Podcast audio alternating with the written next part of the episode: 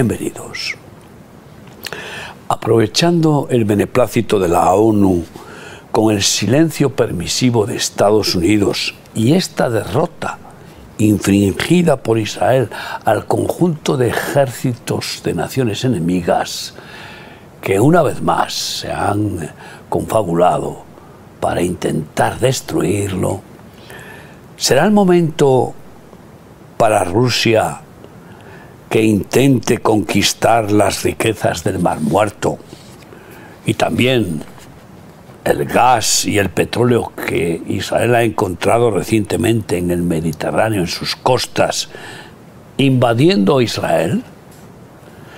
A finales del siglo pasado, en Correos de Rusia editaron un sello que mostraba un ejército de cosacos cabalgando con una flecha que ponía Israel año 2000. Por lo tanto, ya es un proyecto que existe en Rusia desde hace muchísimo tiempo. Y eh, le preguntaron a Netanyahu, ex ministro, ex primer ministro de Israel actualmente, le preguntaron, ¿usted cree que Rusia invadirá Israel? Y él contestó, no está escrito en la Biblia, se cumplirá. Y efectivamente así lo profetiza Ezequiel 38 del 1 al 19. Vino a mi palabra de Yahvé diciendo, Hijo de hombre, pon tu rostro contra Gog en tierra de Magog, príncipe soberano de Mesec y Tubal. Profetiza contra él y di, así ha dicho Yahvé el Señor. He aquí yo estoy contra ti, oh Gog, príncipe soberano de Mesec y Tubal, y te quebrantaré y pondré garfios en tus quijadas, y te sacaré a ti y a todo tu ejército, caballos y jinetes, de todo en todo equipados, gran multitud con paveses y escudos, teniendo todos ellos espadas, Persia, Cus y Fut con ellos, todos ellos con escudo y yelmo, Gomer y todas sus tropas, la casa de Togarma de los confines del norte, y todas sus tropas, muchos pueblos contigo. Prepárate y apercíbete, tú y toda tu multitud que se ha reunido a ti, y sé tú su guarda. De aquí a muchos días serás visitado. Al cabo de años vendrás a la tierra salvada de la espada, recogida de muchos pueblos, a los montes de Israel, que siempre fueron una desolación mas fue sacada de las naciones y todos ellos morarán confiadamente. Subirás tú y vendrás como tempestad, como nublado, para cubrir la tierra serás tú y todas tus tropas y muchos pueblos contigo. Está claro que Gog es un hombre y encaja muy bien con el personaje Putin, como estamos viendo ahora. Eh, por, por su declaración de guerra cruel contra su país vecino Ucrania, que formó parte de la URSS y que ha sido nombrado presidente de Rusia en renovaciones nada democráticas y ha buscado cómo perpetuarse y ser presidente indefinido, ostentando el señorío de las tierras que llevan los nombres de dos de, nietos de Noé, dos nietos de Noé, Mesec y Tubal, que se asentaron en Rusia. Estamos hablando hace miles de años. Y allí pues se multiplicaron ¿eh? y cuya capital es Moscú, y de ahí le vendrá el nombre, Mesec y Moscú. Y eh, ahí hereda el, nombre primero, hereda Moscú, y Tubal, que probablemente eh, se asentó y formó los territorios de Bielorrusia, Georgia y muy posible Ucrania y Mongolia. Y seguimos leyendo. Hemos leído hasta el versículo 9 de Ezequiel 38 y ahora eh, hasta el versículo 9, del 1 al 9, y ahora seguimos leyendo eh, Ezequiel 38, del 10 al 16. Así ha dicho Yahvé el Señor. En aquel día subirán palabras en tu corazón y concebirás mal pensamiento y dirás, subiré contra una tierra indefensa, iré contra gentes tranquilas que habitan confiadamente. Todas ellas habitan sin muros y no tienen cerrojos ni puertas, para arrebatar despojos, para tomar botín, para poner tus manos sobre las tierras desiertas ya pobladas y sobre el pueblo recogido de entre las naciones que se hace de ganado y posesiones, que mora en la parte central de la tierra. Sabai Dadán y los mercaderes de Tarsis y todos sus príncipes te dirán, ¿has venido a arrebatar despojos? ¿Has reunido tu multitud para tomar botín? ¿Para quitar plata y oro? ¿Para tomar ganados y posesiones? ¿Para tomar grandes despojos? Por tanto, profetiza, hijo de hombre, y di a Gog, Así ha dicho Yahvé el Señor, en aquel tiempo, cuando mi pueblo Israel habite con seguridad, ¿no lo sabrás tú? Vendrás de tu lugar, de las regiones del norte, tú y muchos pueblos contigo, todos ellos a caballo, gran multitud y poderoso ejército, y subirás contra mi pueblo Israel como nublado para cubrir la tierra. Será al cabo de los días y te traeré sobre mi tierra para que las naciones me conozcan cuando sea santificado en ti, oh Gog, delante de sus ojos. Con el afán de conquista desatado en Rusia, el presidente Putin, con la megalomanía satánica de sus antecesores, Lenin y Stalin, pues los principados diabólicos siempre repiten poseer, dominar sus dominios en otros personajes, pero también poseyendo a dictadores oportunos, que Dios les entrega a esa posesión, para que realicen sus horrores bélicos. Y en esa megalomanía, Putin logrará involucrar a muchos pueblos, como está profetizado porque tiene eh, una pasión irrefrenable, imperial y con asesino proyecto de cualquiera que se lo ponga, como Bielorrusia, Georgia y probablemente Ucrania y Kazajistán, que, que ya habrán sido asimilados como amigos incondicionales. Irán, Somalia y Libia también socios incondicionales, además de los ya consabidos enemigos de Israel que habían fracasado en su intento genocida, como hemos explicado anteriormente, y otros pueblos añadidos, añadidos por empatía antisemita, haciendo llover gran número de soldados paracaidistas.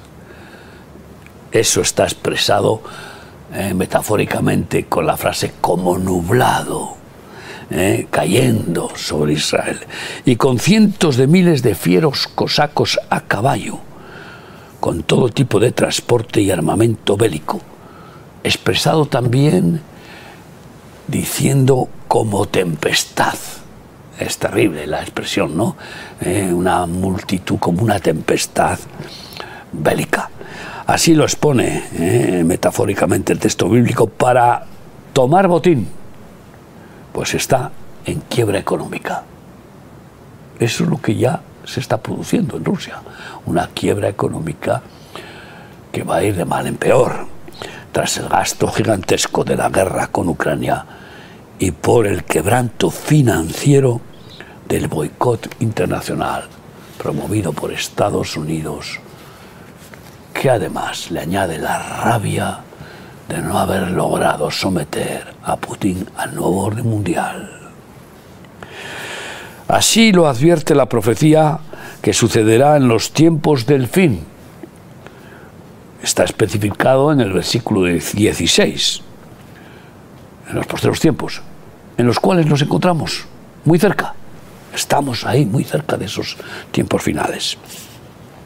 Así pues, profeticemos contra Gog y pidamos al Omnipotente que se aire, que se aire, que se enfade en gran manera y que derribe los montes sobre los invasores enemigos de Israel, destrozándoles con lluvia intensa de granizos enormes, piedras enormes de hielo, fuego y azufre, y así se glorifique ante todo el mundo, como añade la profecía Ezequiel 38, del 18 al 23. En aquel tiempo cuando venga Gog contra la tierra de Israel, dijo Yahvé el Señor, subirá mi ira y mi enojo, porque he hablado en mi celo y en el fuego de mi ira, que en aquel tiempo habrá gran temblor sobre la tierra de Israel, que los peces del mar, las aves del cielo, las bestias del campo y toda serpiente que se arrastra sobre la tierra, y todos los hombres que están sobre la faz de la tierra, temblarán ante mi presencia. Se desmoronarán los montes y los vallados caerán, y todo muro caerá a tierra. Y en todos mis montes llamaré contra él la espada, dice Yahvé el Señor. La espada de cada cual será contra su hermano, y yo litigaré contra él con pestilencia y con sangre, y haré llover sobre él, sobre sus tropas, y sobre los muchos pueblos que están con él, impetuosa lluvia y piedras de granizo, fuego y azufre, y seré engrandecido y santificado, y seré conocido ante los ojos de muchas naciones, y sabrán que yo soy Yahvé. El mundo sabrá que Dios ha tenido que intervenir en esa gran guerra de muchas naciones contra Israel. Será glorificado Dios. Y los israelitas quemarán inmensas cantidades de armas que han eh, quedado abandonadas por los, la masacre de los soldados que las portaban, conquistadas por la intervención divina, lo cual parece mostrarnos que serán de madera superprensada o de carbón superprensado, porque servirán de combustible eficaz. ¿Eh? Qué bueno, toneladas y toneladas de armas combustibles. Y eso también nos da una profecía de, de a falta de hierro, madera y carbón prensadísimos, que producen piedra, piedra sólida muy fuerte. Eso nos lo cuenta proféticamente Ezequiel 39, 9. He aquí viene y se cumplirá, dice Yahvé el Señor. Este es el día del cual he hablado, y los moradores de las ciudades de Israel saldrán y encenderán y quemarán armas escudos, paveses, arcos y saetas, dardos de mano y lanzas, y los quemarán en el fuego por siete años. Todo el pueblo de Israel participará del enterramiento de las multitudes de cadáveres que han quedado por esta victoria de Israel en la intervención de Dios. Aunque también un inmenso ejército de aves y fieras los devorarán, llamando al lugar Valle de Jamongo, el lugar de entierro de Gog y sus huestes, santificándose Dios ante todas las naciones y logrando multitud de conversiones hacia Él, tanto en Israel como en todo el mundo. Esto es lo que servirá